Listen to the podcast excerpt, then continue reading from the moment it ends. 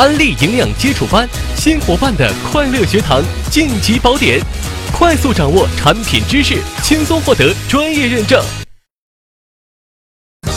缺乏病和慢性病有何不同？彗星实验证明了什么？植物营养素有什么重要作用？本期营养基础班揭开多种维生素、矿物质的奥秘。今天呢，我们跟大家聊一聊多种维生素、矿物质的问题。那么我开场，我先问大家，您觉得多维多矿的优点是什么？免疫调节，补充维生素，增加骨密度，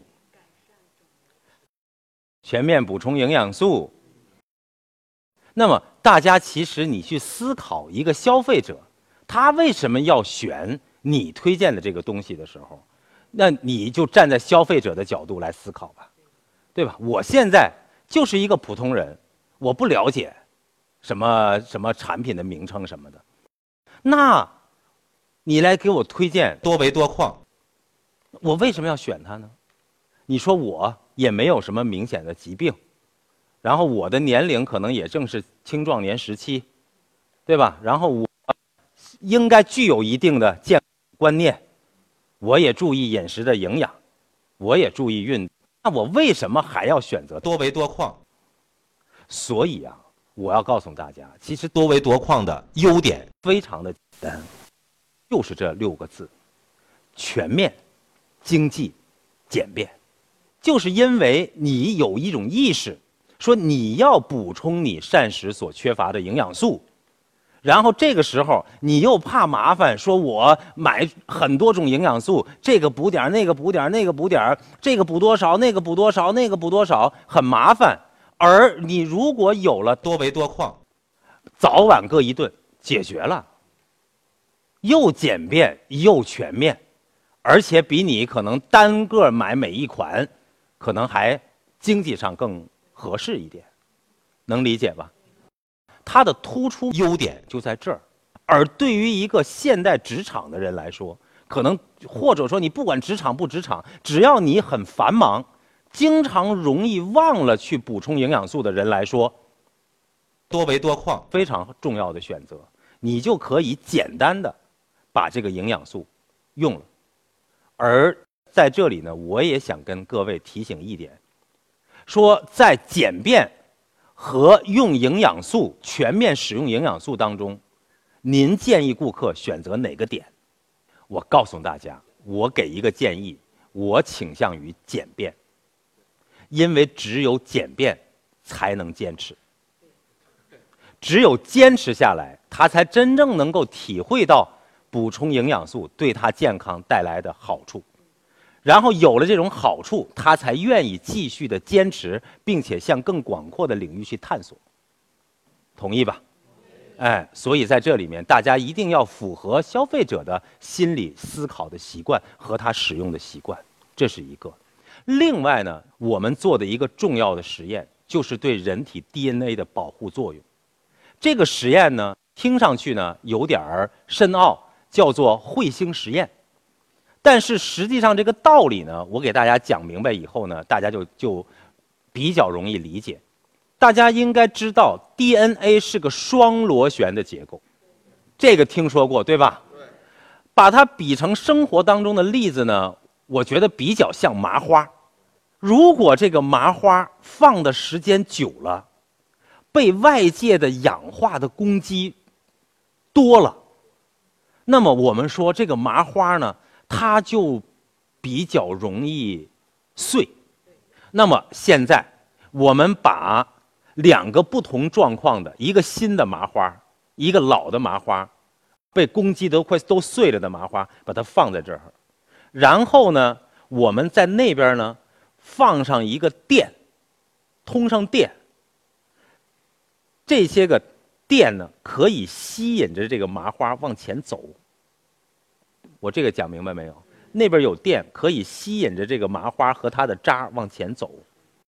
我想问大家说，如果一个麻花被攻击的越碎，渣越多，你觉得它走出来的这一片的轨迹会是一个什么样的表现？应该说，会不会是走的越就是铺的面儿越广，铺的面儿越长，对吗？能理解吗？如果一个麻花非常新、非常好，根本都没有什么碎渣，那么我这边通上电以后，实际上这边并没有一片碎渣，这就是我们在这里看到的。大家看这个未受损的，就这个和受损的 DNA 的变化。大家你看，在这个图里面，上面那两个部分和下面这张图里面这个，看到没有？如果是像星星一样，你看是不是下面的这个，下面的这个图形明显的带有长的尾巴？上面那两个就没有明显的尾巴。那么我现在问大家。你听完了这个机理以后，你觉得上下哪两哪个 DNA 受损更严重一些？下面的，没错吧？OK，我要告诉大家，我们专门做过这样的实验，它可以保护 DNA，使 DNA 免受损伤，能理解吗？也就是说，我们可以让这个 DNA 不要遭受那么多的氧化的攻击。不要让它变成都是碎渣，所以说这个实验对于我们的多维多矿来说是非常有说服力的，能够保护人体 DNA 安全的一个实验。那你说一个人如果体内的 DNA 不会受到外界的攻击，或者减少了受到外界的攻击，对一个人有什么好处？那我觉得好处就太多了。因为我们人的一切的容易出现的问题，其实不还都是到追根结底到 DNA 这个层面吗？没错吧？衰老的问题、死亡的问题、肿瘤的问题，是不是？这些都是。所以大家一定不要忽视这一点。这里面使用多维多矿有一些注意的事项，我在这里要跟大家逐一的再来说一下。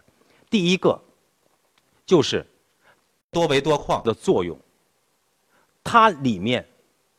含有的营养素的量，要明显的高于我们单纯的，比如说一个 B 也好，或者说是一个什么呃烟酸也好、泛酸也好，多维多矿里面含有的量是要大于 B 族维生素的量的。如果说大家的对于营养素补充的概念还是说说你得补一点儿，不补就缺乏了。你缺乏了 B 族维生素以后，你就容易发生口角炎，你就容易得脚气病啊，你就容易得赖皮病。如果还定在这个层面的话，那么对于这个营养素，对于多维多矿里面营养素的补充理解太浅了。那么为什么要补充这些这么多的维生素呢？是因为补充维生素是要从缺乏病的概念。上升到预防慢性病的概念，因为我们今天的营养水平说出现缺乏病，尤其在这个东部经济发达的这种大城市已经很少见了。那我们为什么还要吃它？是因为它可以预防，比如说像心脑血管疾病，比如说像脑中风、脑卒中，比如说像心脏的意外，像这些疾病的发生风险。是可以通过补充这些基础营养素降低风险的，能理解了吗？所以大家一定要对营养素的理解上到这个层面上来。我在这里举的一个例子是什么呢？有一个专业的词叫做同型半胱氨酸，它其实是我们体内在物质代谢方面产生的一个物质。这个物质现在呢，也有一些大型的医院在体检当中就开始检测这个同型半胱氨酸了。这个同型半胱氨酸，如果一个人体内的血液检测出来以后，它同型半胱氨酸水平高，说明什么问题呢？说明这个人呢，容易发生疾病的意外。听明白吗？如果这个人本身就有冠心病，那么他再检出来同型半胱氨酸水平高，那么他就有可能发生心绞痛或心肌梗塞的几率就高。如果这个人本来就有脑血管的供血的不足，脑血管动脉粥样硬化，那么他在检测出来有同型半胱氨酸水平高的话，这个人就容易发生脑溢血或者脑栓塞。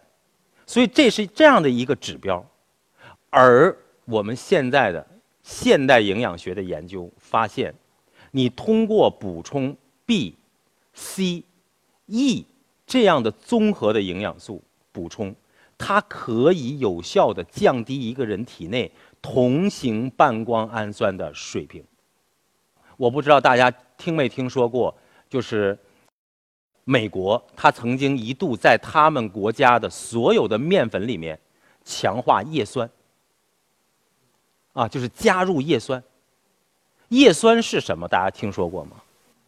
是一种预防，就是如果缺乏叶酸的孕妇，她有可能怀上神经管畸形的胎儿。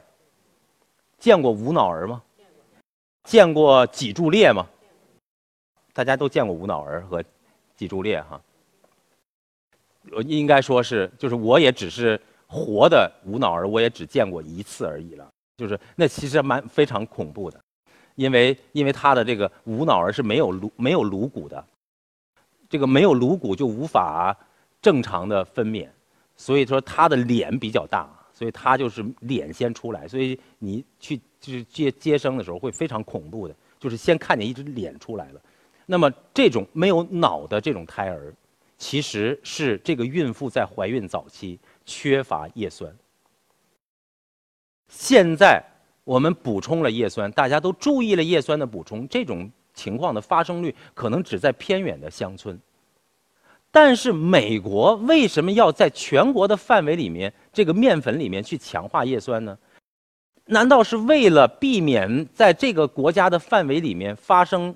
无脑儿，减小这个几率，还是减小发生脊柱裂的几率？不是的，是因为现代营养学的研究，叶酸可以有效的降低心脏疾患的发病率，所以就已经到这个层面了。而且他们通过面粉强化叶酸，投入了这些，就是你加叶酸，你肯定要花钱的。但是通过加叶酸又减缓了大家在疾病方面的支出和社会投入，所以这是一个有效的，就是得长过失的这样的一个有效方法。所以在这里面要特别提醒大家要注意这种营养学的概念，不是要去补充你的缺乏，而是要让你少发生其他的疾病、慢性病和意外。另外还有一点呢，就是说，因为每一片的它的这个营养素的含量非常的丰富，所以呢，要建议大家一定饭后吃。在那个早期的时候，我就会自己做各种尝试，饭前吃、饭中吃、饭后吃，就是各种尝试。我自己就发现，我只要空腹吃，我就感觉胃不舒服。那么在这里要特别提醒大家，就为了避免你也会产生同样的问题，所以我们建议统一要求都是饭后吃。有了一定的食物垫在胃里，然后它应该会对这个营养素就不会产生那么强的那种反应作用，能理解吧？然后另外还有一个常见的问题就是用完多维多矿以后，尿液会变黄的，几乎大多数人都会出现的。甚至会有的说，不仅尿是黄颜色的，而且还带有一点点绿色的感觉。那么我要告诉大家，为什么？这是因为其中的维生素 B 二、维生素 B 二这种物质，然后以及它的代谢产物，就是这种带有一点点绿色荧光的黄色物质，所以它。被机体进入到这种血液以后，经过肾脏的过滤，然后出来的那种就是没有被吸收的出来的东西，就是显黄色的。如果再浓一点的话，就会带有一点点绿色的荧光。大家不用担心，它是维生素 B 二的代谢产物，所以就放心的使用就 OK 了。但是你不要，就是为什么要说这句话？就是你别回来，就是等到他问到你了，你再给他解释。那么作为使用者来说，他的感受是不一样的，能理解吗？OK。然后另外还有一点呢，就是说这个多维多矿呢，水溶性的营养素相对比较充足，而脂溶性的营养素呢，相对量不是那么充足，所以要特别提醒大家，如果我就是为了简便，那我就吃一天两顿多维多矿，OK 了。如果我想补充钙，对于一个正常的成年人。可能你也喝了一些奶，其实大致能够够一个健康的人一天所需。但如果这个人是个孕妇或者乳母，那可能量又不一定够了。听得明白这个意思吗？可能又要额外再加一点儿。如果是一个更年期的妇女，可能也需要额外的再加一点钙。对于 B、C。这些个钙，这些水溶性的营养素含量相对还是充足的，但是像类胡萝卜素、像维生素 E、像铁这种脂溶性的营养素含量并不充足。